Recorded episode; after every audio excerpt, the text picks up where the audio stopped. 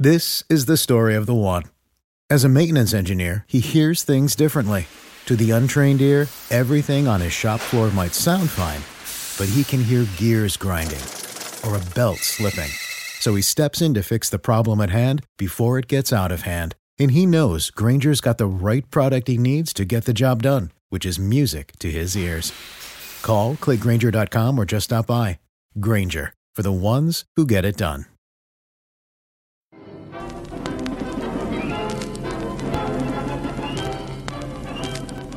Go back in time to 1932 as Converse brings you historic footage of the legendary original Celtics with whom all great professional teams are compared. We have now taken over your radio.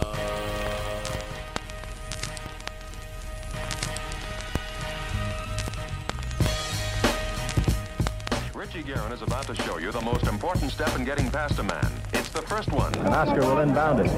The men in green, the Milwaukee Bucks, that's Alcindor against Bellamy. Has Jordan.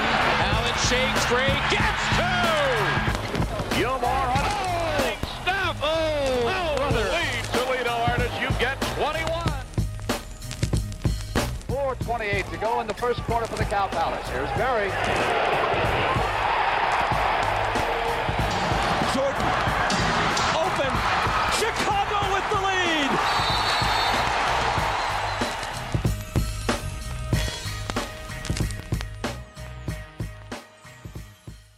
Hello and welcome back to the Over and Back Classic NBA podcast at HardwoodParoxysm.com. I am Jason Mann, and joining me, subbing for uh, Rich again, is Adam Cribley. Adam, welcome back. Thanks for having me again. So we're going to talk about the longest playoff droughts in uh, in NBA history. Uh, interesting topic. Uh, you you know if, if you're uh, especially if you're like if you're a Clippers fan or a Kings fan or a Warriors fan, you might not want to listen to this one. I, I don't want to drive anybody away, but uh, you know they're, they're- we're going to talk about some bad times for you here. It does get a little depressing for those fans. Yes, but um, so we'll start at the top. The I guess well the bottom of the top, so to speak, um, or top of the bottom, um, whatever it is. The uh, the the Braves and Clippers franchise, 15 straight seasons from 1977 1991, they uh, missed the playoffs. Uh, it started with uh, the Braves being sold to John Y. Brown, who was the uh, Kentucky Colonels owner, but had moved on to the NBA.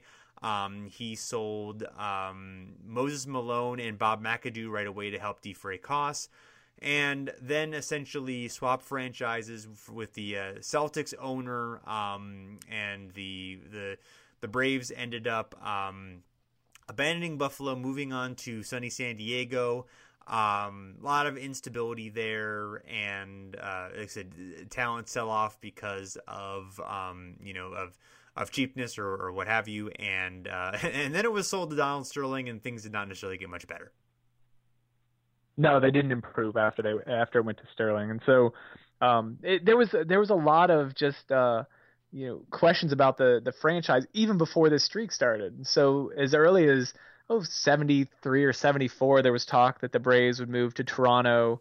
And then John Y. Brown was uh, uh, actually when he when he bought the Braves, he was eyeing a run for the governorship in Kentucky, which he eventually became the governor of Kentucky. So, not surprisingly, he wanted to move the Braves to Louisville, uh, and ultimately, um, he he made out in this. So he he fly, you know he flips the flips the Braves um, for the Celtics and and gets to you know gets to uh to to lead the Celtics and then um you know the the Braves end up as you mentioned in San Diego and then and then in LA for with Donald Sterling. So uh, John Y. Brown definitely got the best of that deal. Uh, he, he he certainly did. Uh, They don't call him getting the best of the deal Brown for nothing. That's right. Uh, so uh, key reasons why the um, the streak continued for as long as it did. Um, obviously, Donald Sterling being a terrible owner, not to mention terrible human being, didn't help. Uh, they and you know bad owners are going to be a lot of are going to be a reason for a lot of these. Um, they also traded a lot of uh, draft picks and young players. Uh, the pick that eventually became Charles Barkley, Byron Scott, Terry Cummings, Tom Chambers, Ricky Pierce, and Hersey Hawkins for you know guys who were like fading veterans like Norm Nixon, Marques Johnson, or other you know deals that went bad. Um, they also drafted exceptionally poorly uh, Lancaster Gordon at number eight overall in 1984, which is of course is one of one of the great drafters of all time. Um, uh, Benoit Benjamin at number three in 85, um, Danny Ferry at number two in 1989, and Bo Kimble at number eight in 1990 being among the uh, the, the, worst. Um, the lowest point was a 12 and 70 in um, 1987. Um, just kind of a uh, uh, just kind of a, a bad year all along, although it did include um, future uh, Atlanta Hawks coaches uh, Larry Drew and um, and Mike Woodson. So anytime I can get the uh, 2004 2005 uh, Hawks coach mentioned in this podcast, I'm definitely going to take advantage of that, as you know. Yeah, it's important to fit that in. Yes. Um, the closest claw they made to the playoffs was a 43 and 39 in the 1979 season. Um, their first year in San Diego. Um, they had B. Free in there. They would have made it in the playoffs if they had. Uh, actually, I guess if they'd stayed in Buffalo and been in the East, they would have made the playoffs. So it's shame on them for moving. Yeah, it didn't work out well for them. No. Uh, the longest suffering player was um, Benoit Benjamin, 402 games from 1986 to 1991. He was actually traded the year before they uh, broke the streak. Um, the uh, the best player um, uh, during this drought, I would say, was um, Swen Nater, for, who played from 78 to 83. Um, I, I didn't really include Bill Walton because he was pretty much too beset by injuries to be um, considered uh, considered for this. And uh, if if you look at Walton though, he also that signing gutted the team. So at the time they were the NBA was under a system where if you signed a free agent, you had to give up compensation, and so uh, the Clippers signed Walton as you know this, this huge headliner. Then they had to give up three or four really good players, uh, and and left Walton kind of stranded, and then he was hurt. So yeah, Walton really doesn't uh, doesn't help them in a lot of ways here.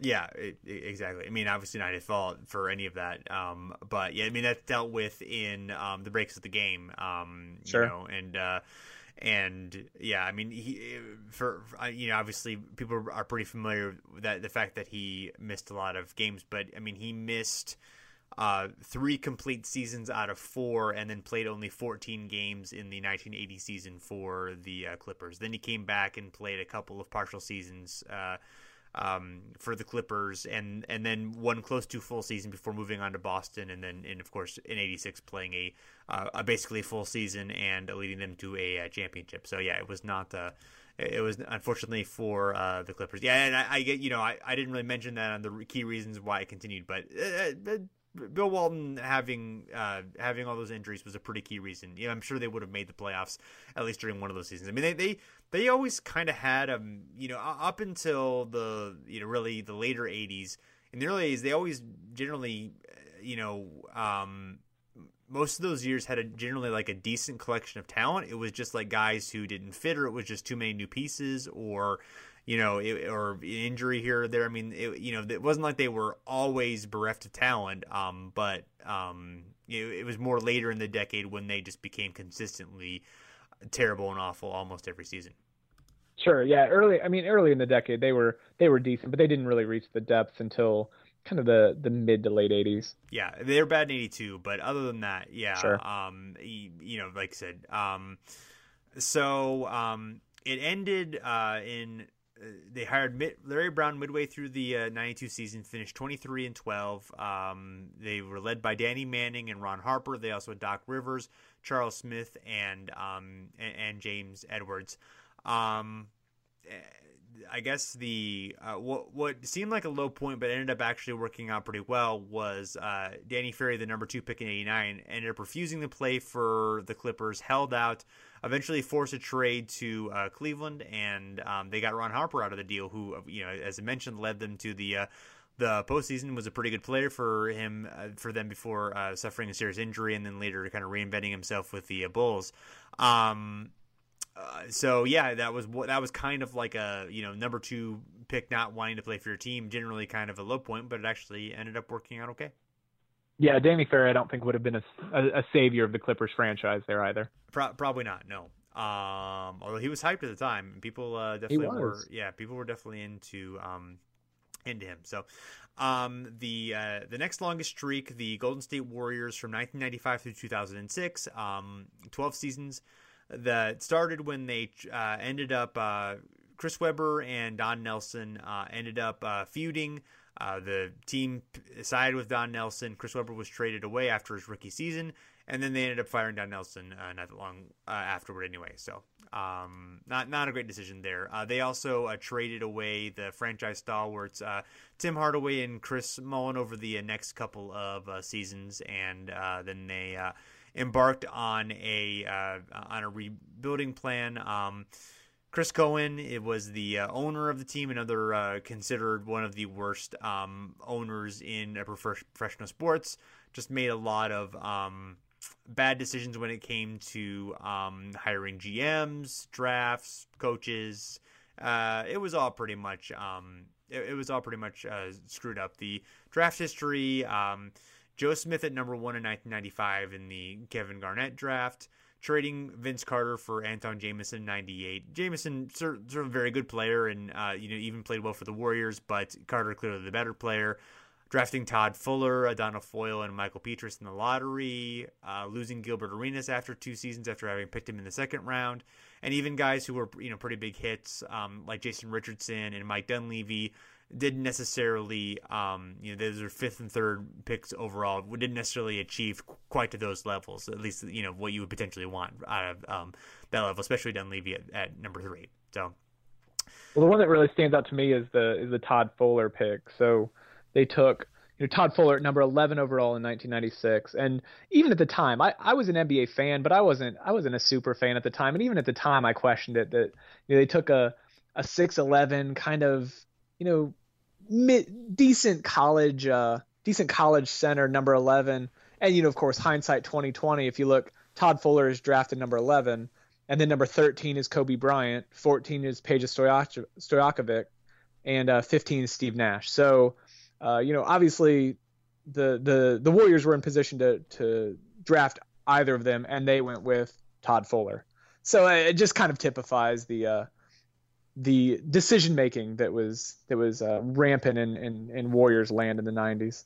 Yes, yes, not uh, not so good. And speaking of bad decisions, uh, probably the lowest point for the team. Uh, well, I would say uh, certainly the lowest point for the team. 1936 in 1998. They actually had worse win loss seasons during the stretch, but this was the season in which Latrell Sprewell was, was suspended most of the year after um, coaching uh, or choking um, his coach PJ Carlesimo, who had reportedly been uh, berating him.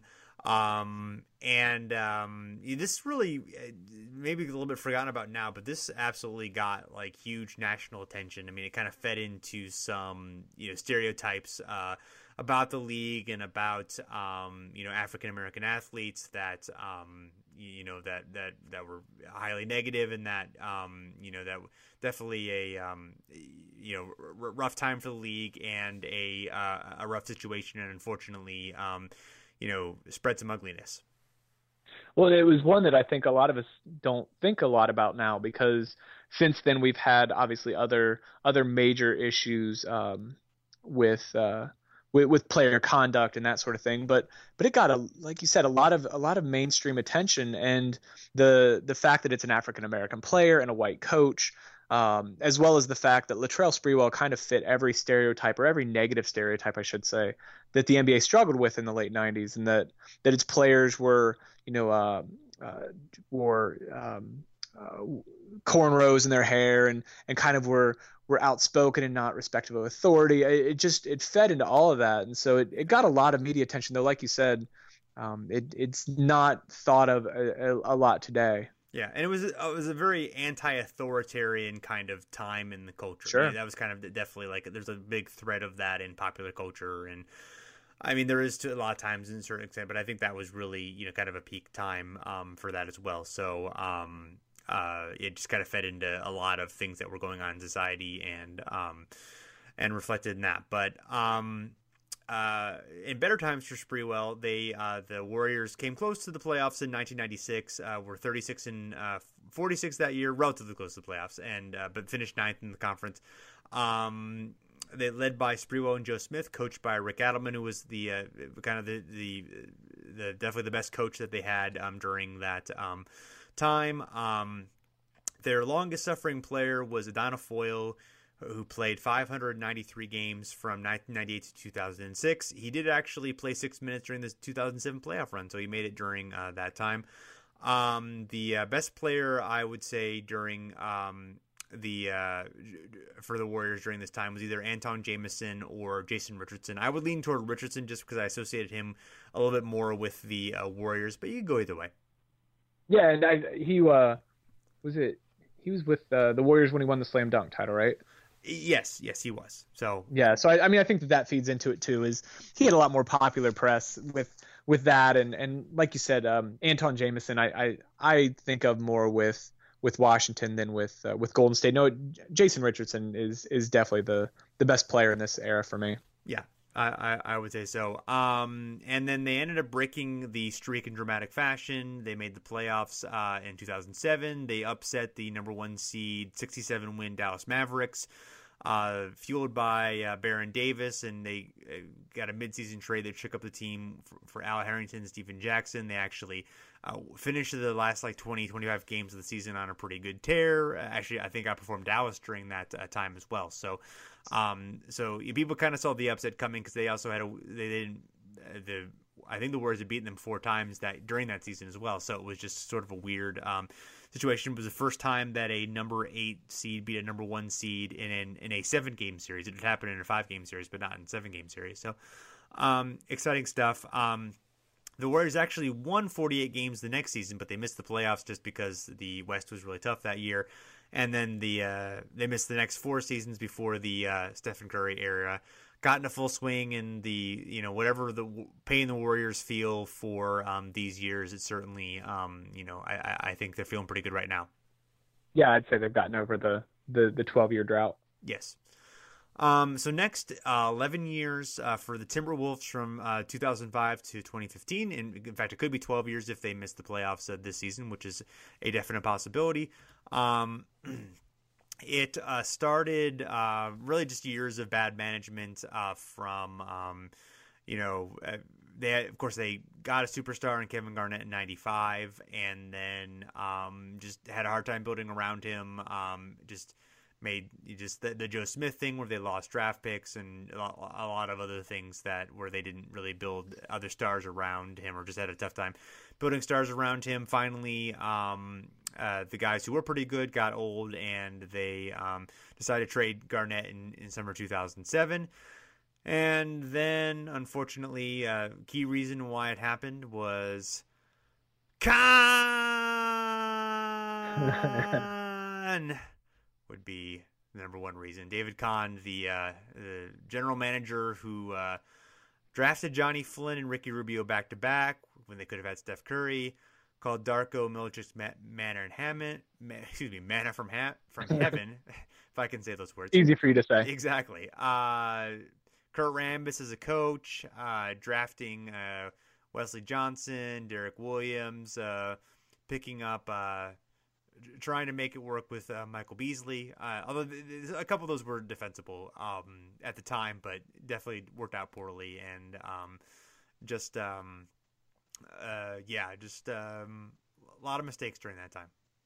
You know, I was surprised that that Derrick Williams and and Michael Beasley, neither one really panned out because when they came out of college, actually at the time I remember thinking that you know the Bulls were were were so stupid for for taking Rose when they could have had Beasley, and that you know the the Cavs missed on Williams uh, and instead took Kyrie Irving. So it's uh, I I I, I was very Kahn esque in my uh, talent evaluation. But I thought for sure Williams and Beasley were going to be, you know, 20, 25 point a game scorers with long careers just because they were studs in college. And then, uh, not not so much in the NBA. No, yeah, Beasley especially seemed like, um, yeah, I, I, mean, I think the talent was a little bit more there for Beasley. It was more just like the sure. l- lack of maturity and the, um, you know, unwilling, you know, unwillingness to kind of fit a role. I mean, Williams, I just think, it, yeah, it's more of a lacking a position or, you know, um, uh, it's not as much of an effort attitude thing for him. Um, but uh, when they got Williams, it just didn't make sense either because they had they had Kevin Love, and so Williams actually fit better as maybe a you know, he he wasn't a stretch four, but he could play a small ball four a little bit. Right. I, I, don't know, you know, Draymond Green esque as far as size, yeah. different athlete completely, well, but yeah. but the idea he could play a small like, ball four. Like Draymond Green yeah. who can't pass, I guess would be exactly right, right, right, or play defense, or, or so shoot, no, or shoot, at all. yes, but otherwise, yes. I mean, as far as like an athletic, you know, an ath- a small, a shorter athletic guy, Williams could be that guy, but he sure. just he didn't get the time under uh, with with Kevin Love in front of him and then just he, he just wasn't wasn't as good as uh, as yeah. I as I thought he was going to be. I don't think it was going to work for him, but it definitely was not a good situation for him either. So, um, and I guess he's been okay in New York. So, um, so so so good for him there.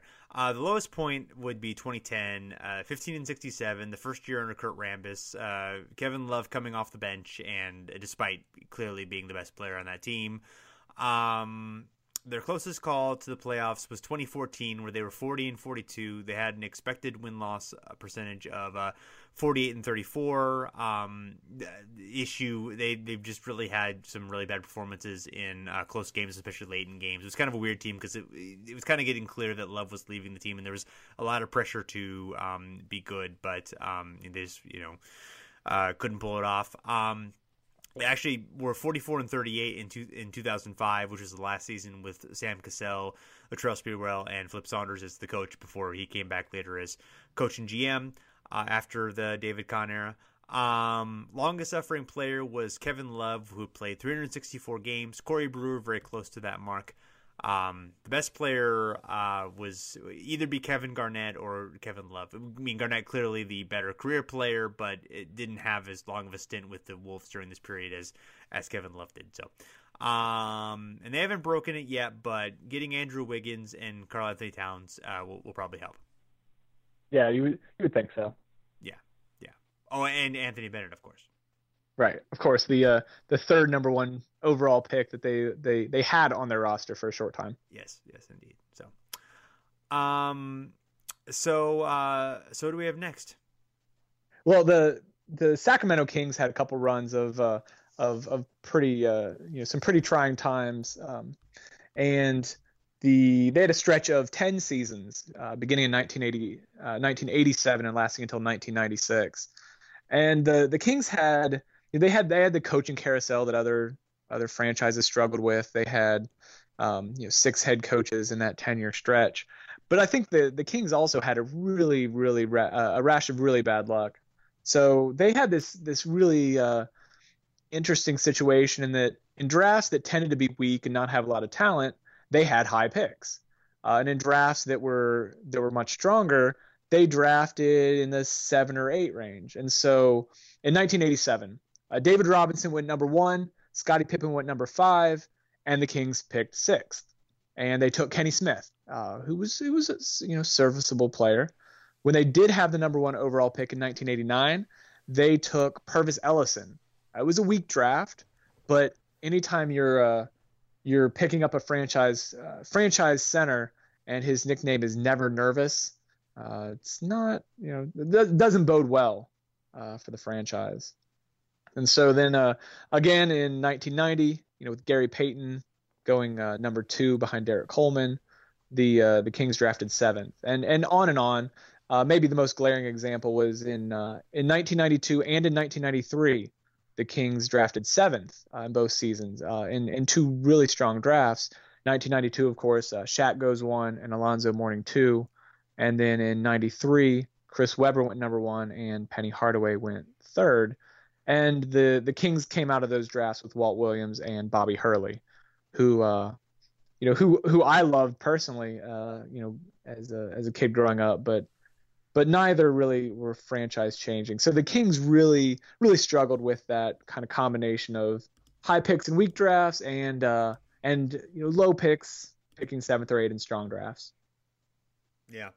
Um, you know, what's interesting about the Kings during this time is they were actually under 500 for 15 straight seasons from 84 to 98. They made the playoffs uh, three times, and between d- during this um, during the 10 seasons in which they did not make the playoffs, they um, never won fewer than 23 games. So they were never like really, really awful sink to the depths. They were just merely like, you know, bad to really bad um, during that time. yeah, they managed to to avoid being, you know, avoid getting in the playoffs, but also avoid uh, finishing poorly enough to get a high pick. Except when you know Never Nervous Pervis was on the board, and you can't pass on uh, on You- Never Nervous Pervis. You, you can't pass on Pervis. That's that's just the number one rule of yeah. I mean they were 27-55 that year, so they weren't. That is not usually the type of record that will get you number one pick. Yeah, they by then the draft lottery of course was in, so they they won it that year. But um, but yeah, it's uh, it's darn shame. Well, if you look at their low point, that's probably not even their low point. Um, in 87 88, they went 24 and 58. Uh, but, you know, maybe more depressingly, it was a, a short lived run for Bill Russell. So Bill Russell came back to, to coaching after after taking some time off. And uh, he lasted, you know, 58 games, left middle midway through the season. Uh, and and never never coached again. He uh, he remained in the front office in Sacramento for a bit, but but he never coached again. And so, so Russell kind of has a uh, you know, kind of sad ending to his his coaching career um, in, in Sacramento in 87, 88. Yeah, uh, he stayed on as an executive for a, another year, I think. But yes, it um uh yeah, it, I think the game might have passed him by at that point. So um not ideal but uh but yes it is sort of sad that uh you know, that's the way that he uh left the game. He he, he was better as a coach in his uh Seattle years and of course you know as player coach of the uh of the Celtics as well. But um it, it is kind of weird that Bill Russell is associated with other franchises other than the Celtics. It just seems like kind of wrong you know Right. No, he he shouldn't have. You know, he he definitely shouldn't have gone to Sacramento at that point. It, it like you said, the game had passed him by, and he was. Uh, you know, I, I although I guess if you look at their roster, when you rely on, you know, your best player by far is Otis Thorpe, who was you know best known as kind of the the third or fourth wheel on uh, the the mid '90s uh, Houston Rockets teams. Uh, when Otis Thorpe's your by far your best player, probably have some issues with roster makeup too. So yeah but Thorpe averaged, uh, you know, went for 20 points and 10 boards a game, and had 8.1 win shares.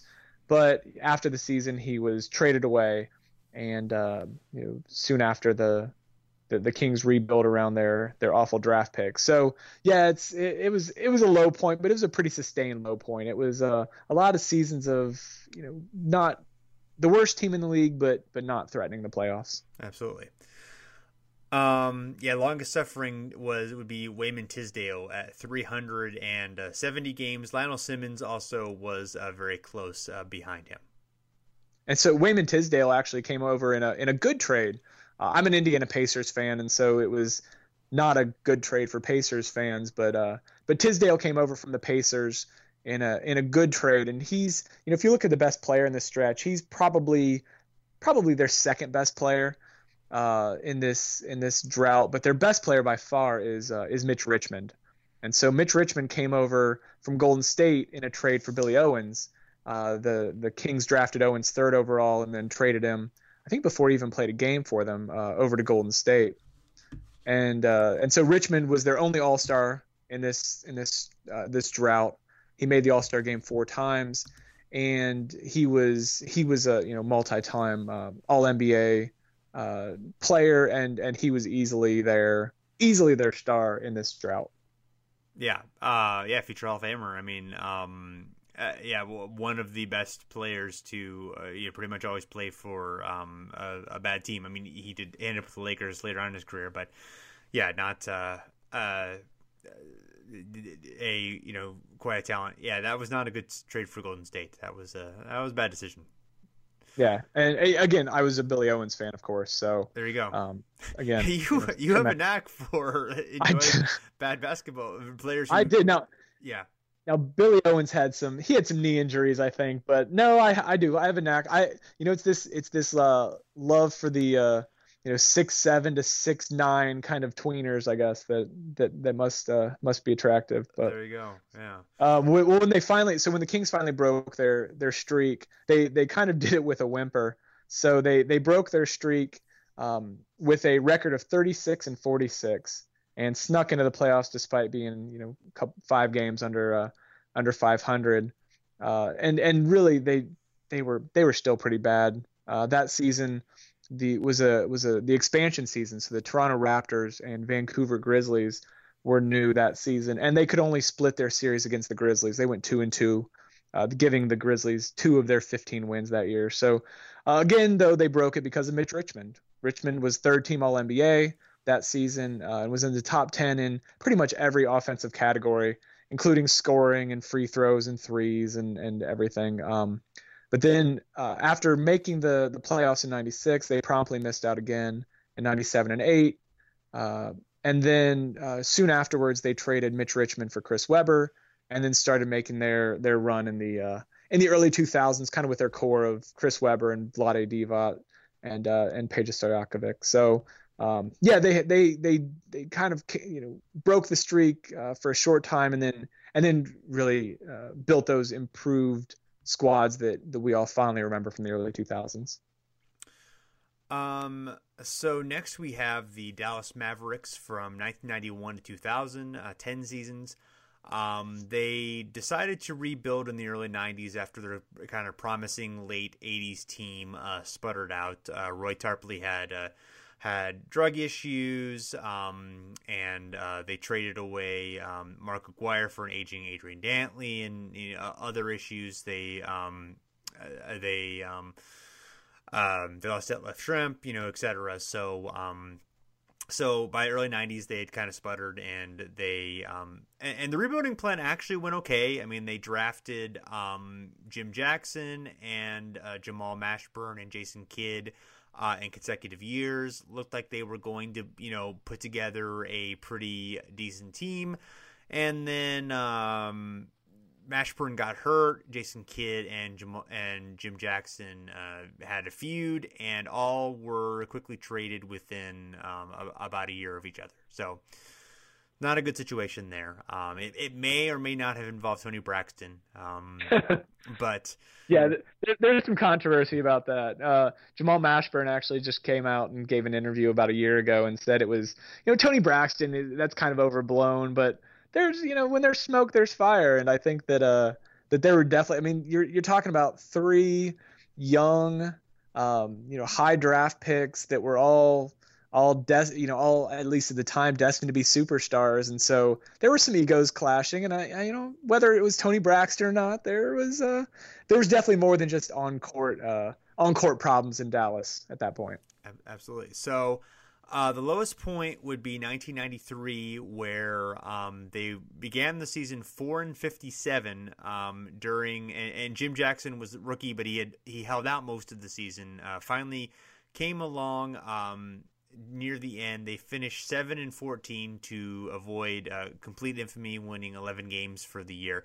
Um, they also started off three and forty in uh, 1994 after uh, you know, they'd gotten Jamal Mashburn. Um, they um, they ended up with slightly more wins uh, that 13 wins that year. So I believe that is the the worst two season stretch of um, of all time. I, I, believe those Mavericks have the worst um, SRS in history of negative uh, 14.6. So um, uh, yeah, so that is uh, that that was bad team. Um, they um, uh, and actually uh, the year that Jim Jackson was rookie, I um, I saw him in a hotel elevator in uh, Boston. I took a trip with my mom to Boston, and I just gone swimming, and I went into an elevator with my mom, and there were a bunch of tall guys, and I recognized Jim Jackson.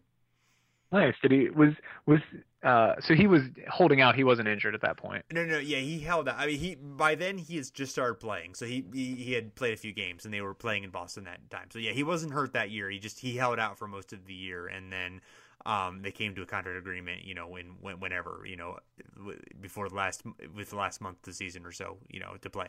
So, gotcha. Um. Yeah, but yes. So it was my.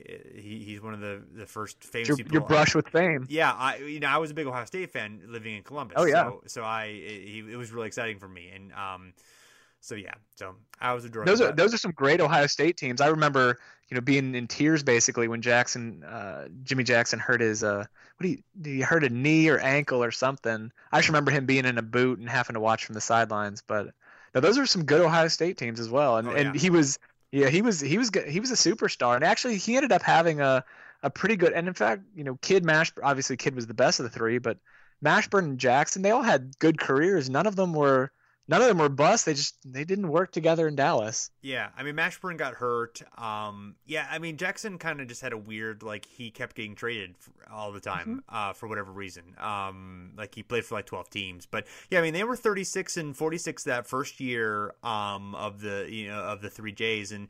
People thought it, you know, like I said, it, it had the potential to be, you know, a, a great young core, but whatever reason it didn't uh, go so well. Um, the longest suffering player was uh, Derek Harper, who uh, played in 307 games. Jim Jackson was very close um, to that mark. Uh, the best player during that time was actually Michael Finley, who was there from 97 to 2000. You could also argue Jason Kidd, but he didn't last quite as long um, there. Uh, and he was not as dysfunctional as Michael Finley, or he was more dysfunctional than Michael Finley. Michael Finley was, as far as I know, not dysfunctional. And in fact, helped lead them into the promised land once uh, Dirk Nowitzki emerged along with uh, Steve Nash. Uh, Don Nelson became the coach, and Mark Cuban became the owner, and then they um, broke into the playoffs and then became, you know, perennial, uh, very good team, and of course, eventually won that championship. So, um, a couple highlights of or highlights uh, or depending on how you would define it is that AC Green broke his consecutive game streak uh, for the Mavericks during uh, this time. And then Roy Tarpley returned from his drug suspension in 94, 95 after missing two or three straight seasons, I think three, but then unfortunately was banned again from the league uh, soon after. Uh, so, um, so yeah, that's about it for the, uh, unless you have anything else regarding that, that Mavericks uh, team. No, that about covers it. There, were, uh, there was a, it was a pretty dark time for, uh, for Mavs fans there for a bit. Yes, yes, it was. So yeah, they, they have won a championship since. So I feel like if you win a championship afterward, like it, you, the, the memories of that are not nearly as painful. So it erases it. Yeah, yeah, because it led to and, and you I mean you can argue you know the the the pain of the Mavericks you know having to rebuild and then that falling apart and having to rebuild again, it did did lead to a you know next you know led to Dirk and it led to excellent things. So you know that sure. that pain was worth it, I guess you could say. So, um, Next, we have uh, the Kings appear again. Unfortunately, uh, they 2007 through 15, nine in a row. It could uh, go to 10 if they miss the playoffs this year. They're doing all right, but um, definitely it's missing playoffs is a strong possibility.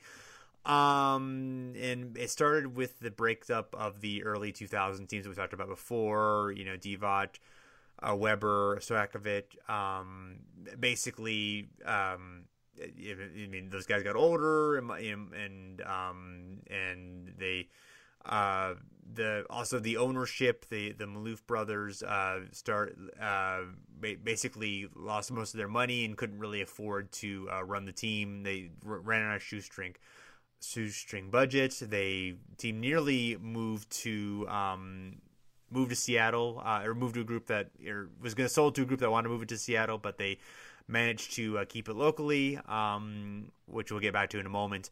Um, drafting was a problem. Um, lottery picks on um, uh, Spencer Hawes, Jason Thompson, Jimmer Fredette, Thomas Robinson, Ben McLemore, and Nick Stauskas. Uh, Spencer Hawes has been, and Jason Thompson have been okay players, but the other ones have been um, bust for the most part. Uh, one strong draft pick, Tyreke Evans, who had a really strong rookie season, didn't quite emerge as expected. And um, Boogie Cousins has a lot of talent, but has had issues with uh, maturity and getting along with uh, teammates and coaches. Um, clashing with most of his coaches, in fact, um, who have, for the most part have not been stellar since Rick Adelman left um, more than 10 years ago. Um, and um, since those years, in, in recent years, they've had their um, new owner, um, Vivek Ranadivé, and um, and basically has been uh, in, known as an incredible meddler, and uh, the Kings have lacked uh, stability in their front office for the last uh, two or three years, um, and in their coaching, and um, you know, people listening to this, these, these are recent history, so we don't need to go through every move, but it has uh, not been not been stellar. No, I I, I think that uh that the the end of the playoff drought, uh, you know, might be this year, but I think more likely it's it's it's going to be extended. Yeah, I uh, yeah, they're close enough where it's hard to tell. Um, sure. they, they might still have some moves in them as well. So, um, and I would say the um the lowest point, of course, uh, almost uh almost leaving town. Um, you know, um, but uh, the uh, NBA board of governors uh, voting to uh, to keep them in Sacramento and, and going with uh, ending up selling the ownership uh, of the team there and getting a new arena, all that good stuff. So that all worked out pretty well, but um, it was looking bad for a while. Um, the closest call to the playoffs was uh, 2008, where they finished 38 and 44. It was the final year of Ron Artest in uh, Sacramento. also, Mike Bibby being traded that year. He was the last of that classic um, Kings era to uh, be traded. I guess Brad Miller kept on for a little bit, a while longer as well. Um, longest suffering player would be Jason Thompson, who played 514 games. Um, and the best player would I would cer- almost certainly be Demarcus Cousins. Um, although advanced metrics really like Kevin Martin um, more than I mean I remember that they kind of did, but um, he actually has more win shares than Demarcus um, uh, for their time with the uh, Kings, which I thought was interesting. Not not that I would agree that Kevin Martin's a better player, but it was just interesting reminder of like, oh, Kevin Martin was really effective scorer for a while. He was. No, he was. Uh, he was. He was a very good scorer, and and and like you said, the advanced metrics love him. But I think you're right. I think Boogie Cousins is. Yeah is definitely the best player uh, there. Also, I do think that Cousins took a couple years to really, uh, you know, like his last two seasons, he's been really, really good. Before then, you know, there were issues with defense and there were issues just, uh, you know, the the shooting efficiency wasn't very good. So it, it, it's sure. taken him a little while to round into the player that he's become. But even even before then, I don't know if I would take have taken Martin over him. But you, you know, there's uh, context there that's important. Right. Uh, anything else regarding the these Kings? Not really. You know, it'll be interesting to, you know, when we redo this podcast in five years, where they're where they're at on the list. Yeah, there you go. Ho- hopefully not at 15 in a row, because that would that would not that, that would not make me happy. No, I don't like it to see anybody in pain. No, except Clippers fans. But oh no, I don't have a problem with Clippers fans. I I, I hope I hope everyone is happy. That's right. So so up next we've got the uh, we've got the Utah Jazz or sorry the New Orleans slash Utah Jazz um, who started out their franchise with nine straight seasons not making the playoffs. And they, they, they got off to a really bad start. Um, you know, in hindsight, they were New Orleans was awarded an, an expansion franchise in 1974. And one thing the ownership group wanted to do was to make a big splash, to try to attract people uh, to, to come to watch games uh, for this New Orleans team. So before they had a coach or any players or even a mascot or a nickname, they traded seven players for Pete Maravich. Um, so there were, uh, let's see, two players, uh, two number one draft picks, and three number two draft picks. So among the number one draft picks they gave up uh, was David Thompson, uh, who never signed with Atlanta, but regardless was part of the trade. And one of the second uh, second round picks was Alex English. And so seven players uh, netted them Pete Maravich and then they uh, then they figured out a coach and other players and uh, and a mascot, and eventually you know decided on the New Orleans Jazz. But the the Jazz were uh, kind of infamous in the late 70s and early 80s just for trading away all their first round draft picks, and so 1975 uh, is their first uh, is their first or sorry 1974 is their first draft pick as a franchise, but they didn't they didn't take their own first round draft pick until 1981. So for the first eight years of their franchise, they uh, they didn't even, they either didn't have a first round pick or they swapped picks or whatever. So they kind of fit that model of trying to trade away, you know, as you mentioned with the Clippers, trading away young players and draft picks and trying to instantly be good.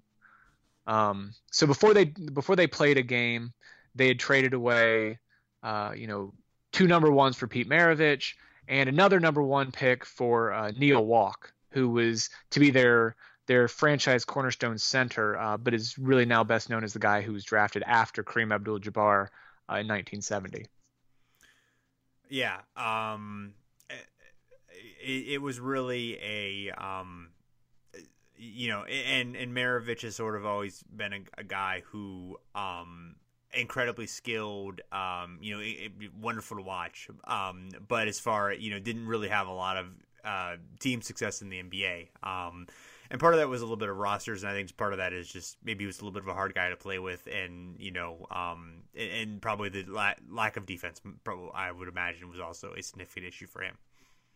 Yeah, and in fact, he had his best seasons when uh, when the the management specifically surrounded him with talent that fit. So he um, he either won or was close to the lead in the scoring title uh, in the late 70s, and part of that was because the uh, the Jazz got a pass first point guard and a defensive oriented forward, small forward. So they kind of took pressure off Maravich and he could just score. Um, but that wasn't management's initial idea. Their initial idea, and if you're talking about lowest point of the franchise, um, not necessarily a specific record so much as a free agent signing. And so the uh, the Jazz were trying to find another high scorer to pair with Maravich in the backcourt, hoping to kind of you know to, to equate to modern day kind of a a, a late 70s Splash Brothers with two you know exciting high scoring guards. Uh, that could lead the team, and so they signed Gail Goodrich, um, who was a 33 year old coming off a, a 20 point season he was two seasons, I believe, at this point, or three seasons removed from being a first team All NBA. Uh, but about a third of the way through the season, through his first year in New Orleans, he blew out his Achilles. And he was never really known as the fastest player, the quickest player, but he lost whatever was left, and, and he was he was kind of a shell of him of his former self. Uh, but the the biggest problem with that signing wasn't that Goodrich didn't pan out, but it was that they cost the the Jazz two more first round picks, and so ultimately for uh, you know for for Gail Goodrich, the the Jazz lost out on Moses Malone and uh, more famously uh, Magic Johnson. And so with the potential of you know getting Magic Johnson and or Moses Malone, the the the Jazz end up with neither, but they they do get a really old shooting guard named Stumpy out of the deal. So you know it's it's kind of a wash in the end. There but, you uh, go, good old Stumpy. I, w- so was that pick later traded for Moses Malone? Was that how? No, that the pick was weird. It was um they actually had, had picked Moses Malone, but if they in order to to get a, another pick to get Goodrich, they had to basically um was it was it like an expansion draft pick? It was. Yeah, Okay, it was it was all right. actually the ABA the ABA draft. So it was Right. it was complicated, but basically they had to choose either you keep Moses Malone or you let him go and uh, and get another first round pick so you could entice the the Lakers to give up Gail Goodrich. And so they they chose to give up the pick um, to give up on Malone and uh, and and get Goodrich. Yeah, that was not a great decision. Yeah.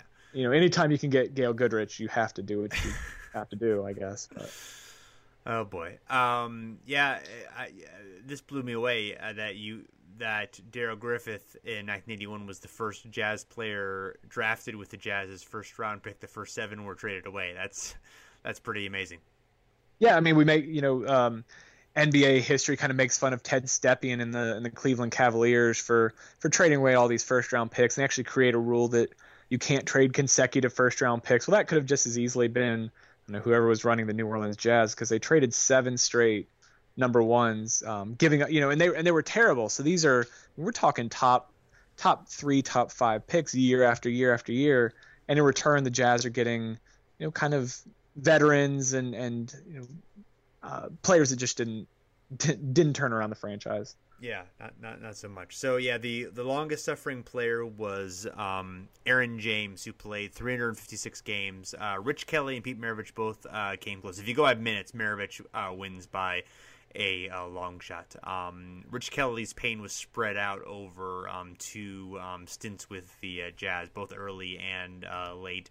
Um, Aaron J- Aaron James, I picked uh, also partially because he um, like he only ever played with the Jazz. He played for five seasons, so I feel like he never knew the promised land of playoffs with another team. So I feel like that gives extra, um, you know, that, that's extra pain for me. Yeah, no, they they they, I mean, they were really never that close to the playoffs. It's not like they they missed uh, they missed by you know a hair or a game or two. And in 1976, they they won 38 games, uh, but they missed the playoffs by eight games that year. So they really never never even got close. Um, although if you look at their best player near the end of the era, right right near the end of the uh, the drought, they managed to trade for Adrian Dantley. Um, they gave up Spencer Haywood. Spencer Haywood went to Los Angeles to the Lakers, and Adrian Dantley, who'd bounced around uh, a couple with three or four teams in his first few seasons, ended up and becomes kind of the cornerstone of some some pretty decent early uh, early '80s uh, Jazz teams. And uh, you know, he played four seasons in this stretch and, and had 41 win shares. So he was easily far and away their best player, uh, leading the league in scoring. um, uh, in in 80 uh, I think 82 or 83, and so he's he's easily their uh, their best player. Yeah, yeah. And he also actually leads them. No, go ahead. No, no, you go ahead. I was just going to say, he actually leads them to their. Uh, you know, we talked about breaking the the playoff droughts. He actually uh, helps break the playoff drought in uh, in 1984. Um, you know, for for the Jazz, fortunately, the the NBA expanded the playoffs, going from 12 teams to 16, so they had a better chance. But the Jazz also posted the franchise's first ever winning record after after 10 years of finishing under 500, and uh, and Adrian Dantley was their star. He uh, went for 31 points, six boards, and four uh, four assists per game. Had 14.6 win shares. Uh, and he was also helped out. They had they had, they had added a, a few players. Darrell Griffith, who you mentioned, their 1981 uh, first round pick, scored 20 points from uh, at the shooting guard, and then Ricky Green, their point guard, uh, handed out nine assists per game. But one of their new uh, the the the new players, I guess, that would become kind of a, a cornerstone of of some good Jazz teams later. They had a second year center, uh, seven foot four Mark Eaton, who led the league in block shots, 4.3 uh, blocks per game. And so they they kind of set some of the, the pieces in place um, with Adrian Dantley, trying to surround Adrian Dantley before they, of course, went in a different direction. Yeah, yeah. Um, so we are down to uh, the our our last uh, pick is the uh, again the Golden State Warriors. Uh, nine seasons in a row from 1978 uh, to uh, 1986. Yeah, it, it kind of all broke up after you know the Warriors, of course, won the championship in uh, 75. 76 they were a 59 win team that was upset in the uh, playoffs but you know very near championship they had some promising young players like um, like uh, Robert Parish and Gus Williams um, and um, and um, oh um, uh, for, from the Lakers. Um, uh, Jamal Wilkes. Yes, thank you, Jamal Wilkes. Yep. Uh, geez. Um, you know, so um, you know, they went from being a team that like seemed like it could be have a chance to be a um, you know, a, a dynasty or at least a really strong, have a really strong run to a team that fell apart very quickly. They did. They uh, they had you know, as you said, won the title in '75, and they still had most of the pieces in place in in the 77 season and um, you know as we'll talk about in a little bit they almost made the playoffs uh, playoffs that year but uh, or in 78 I should say but they uh, they really had problems with you know, they had a few bad trades, a few bad drafts, and it was the late 70s and early 80s, and so they had uh, some players uh, that had some bad drugs, and so the, the combination of drug problems and, and bad drafts and bad trades, which we've talked about, really hurts them. Uh, the the first the first piece to to fall was that Rick Barry, who was the star of those of the of the title winning team, signed a, as a free agent with Houston. Kind of shocked the franchise. Um, the fans didn't expect it. It was kind of out of nowhere. And at the time, of course, players um, switched teams as compensation, uh, like we talked about with Bill Walton. And uh, John Lucas comes over to Golden State, but you know he's a he's a he's a good guard. Uh, but he was traded a few years later and then went to rehab. Um, the the big the the worst um, deal that they made though was in 1980 when they traded Robert Parish, who was it's hard you know it's hard to think of Robert Parish as a young uh, a young center, but if you watch him from the late 70s, he he still ran like a 40 year old man. Um, but they traded Robert Parish and uh, a 1980 first round pick, which ended up being Kevin McHale to Boston and received the number one pick in 1980, uh, Joe Barry Carroll, who every time I say that I can't help but think of the the nickname that he's he's always given, which was Joe Barely Cares. Yeah, I think was um, Bob Bob Ryan nickname, I believe. Is that who nicknamed him that? Yes. I couldn't remember who had done that. Um, and so they have, you know, and actually they he he ends up not being horrible. Uh, they they Carroll has a couple decent seasons, uh, but they try to build around him, and of course that fails. They uh, they traded for World B. Free um, and also traded for Bernard King. Uh, he played played for them for a, part of a season, I believe, and then went to Michael. Uh, they traded him to the Knicks for Michael Ray Richardson, who was banned from the leagues for drugs. So they had they had a, a myriad of uh, problems, um, but they they had they had probably two low points in both 79 uh, 80 and 84 85 they had really bad seasons um, in 79-80, I thought it was interesting. The the team fired Al Attles, who'd been a the coach of their championship team. They fired him midway through the season. Uh, their their top players were Robert Parish and uh, a guy named Sonny Parker, whose uh, son uh, Jabari plays for the Bucks now. And so with those two as their as their star players, they they went 24 and 58. And then a few years later, uh, in 80-45, they only won 22 games. Uh, and their their top player then was uh, Purvis Short, who was kind of a small forward. He's actually listed in Basketball Reference as a shooting guard, small forward, power forward. Uh, so he could he could do a little bit of everything, and he had a, he scored 28 points a game uh, that season, but didn't make the All Star team. And actually, uh, again, thanks to Basketball Reference, only two players have scored more points in a season without making the All Star team that year. Uh, one was World B. Free, and the other was surprisingly Dominique Wilkins. So hmm. both averaged, um, you know, around 28 points a game, and none of them made the All Star team. That's interesting. Uh, Dominique is a bit of a surprise. Yeah, I was surprised by that too. And I, it's not that he missed many games or anything. He just, yeah, didn't make the All Star team that season. So, hmm. um, but uh, the you know several low points in this in this run for the Warriors. They almost made the playoffs in the first year of the drought, uh, 1977-78, but they finished a game uh, game out. Um, in 1982, they won 45 games, but we're seventh uh, in the West. And at the time, the NBA only took six teams from each conference and they finished a game out again. So unlike some of these teams, they actually were were very close, within a game or two, of uh, of making the playoffs. Um, both their longest suffering and best players, the same person. Uh, it's Purvis Short, who I mentioned, the shooting guard slash power forward uh, of the team. He played 580 games, uh, and he he was easily their best player. He had uh, you know, basically 40 win shares in in that stretch. And so he's uh he's easily their best player um, in these very kind of mediocre teams. Yeah, um, uh, he, he he was yeah, um, sorry, um, yeah. It, it, it's interesting how the Warriors were. Um, this is definitely by far, I think, the best of these teams that we've talked about. Like they actually had, you know, like some decent, you know, they they had a couple of like decent years where they just didn't happen to make the playoffs, but um, you know they they were less of a disaster, I think, than most of these other the other runs that we were talking about. They just it was more just kind of like an unlucky stretch of like oh they you know they just didn't happen to to make it, but they definitely could have made it twice, and they would have only had like you know a three or four year drought, which is you know fairly normal, obviously in basketball history. Well, and it's they they suffer kind of in this in this short window between the NBA expanding after the uh, the ABA merger and the but the playoffs not expanding, and so the playoffs was only twelve uh, only included twelve teams um, until '84, and uh, and so they they just they they finished you know it was the 13th or 14th best team in the league, or at least the seventh best in the West uh, a couple of times. Yeah, Yeah. so when they when they do finally make the playoffs, um, when they break their streak, they uh, the playoffs are expanded to 16 teams, and they finished tied for sixth in the West.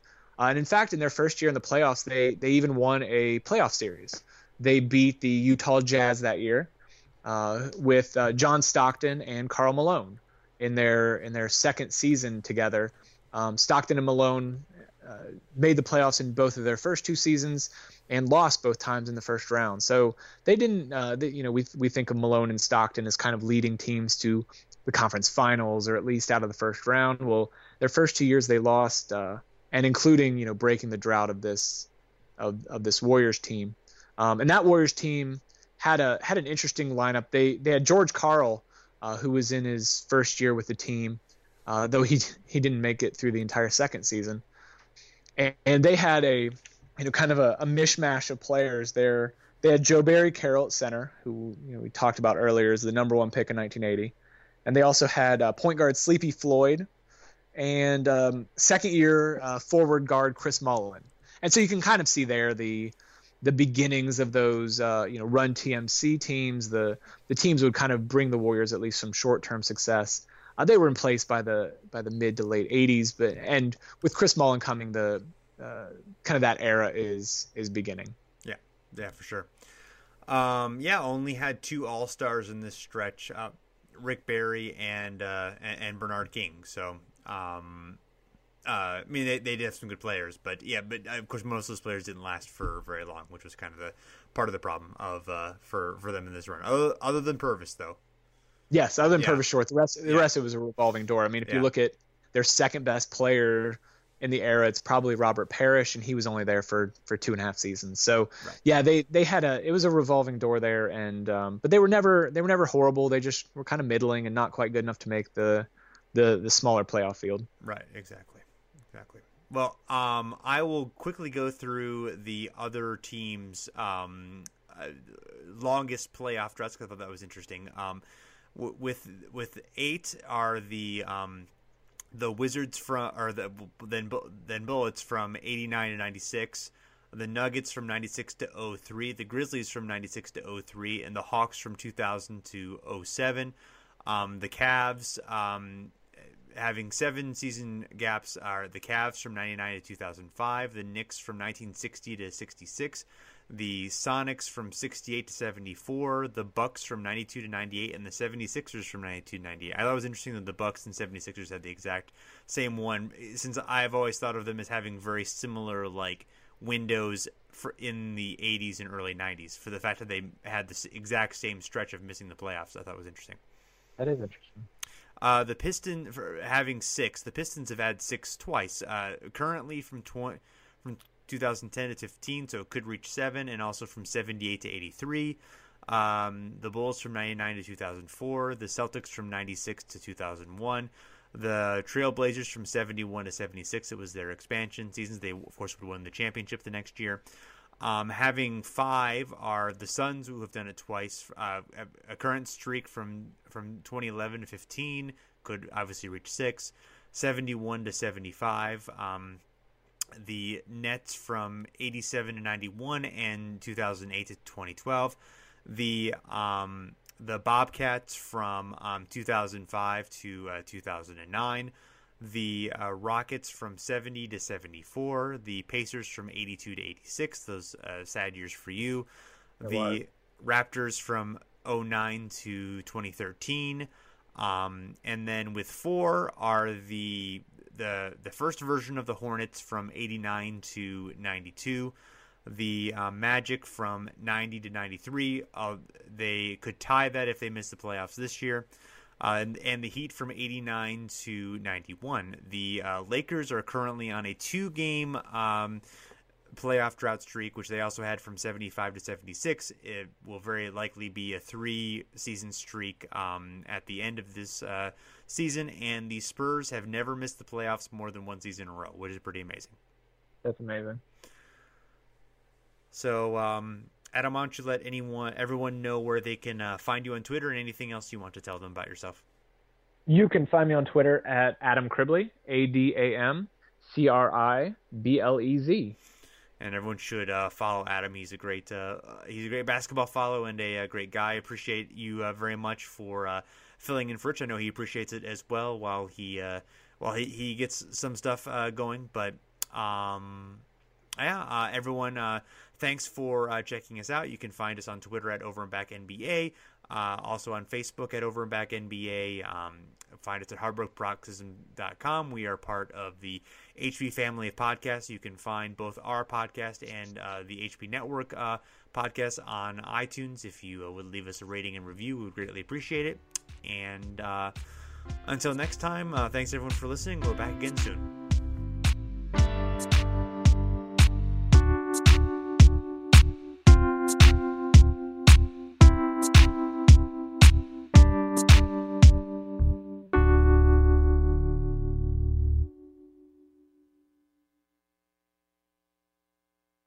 This is the story of the one. As head of maintenance at a concert hall, he knows the show must always go on. That's why he works behind the scenes, ensuring every light is working, the HVAC is humming, and his facility shines. With Grainger's supplies and solutions for every challenge he faces, plus 24 7 customer support, his venue never misses a beat. Call clickgrainger.com or just stop by. Grainger, for the ones who get it done.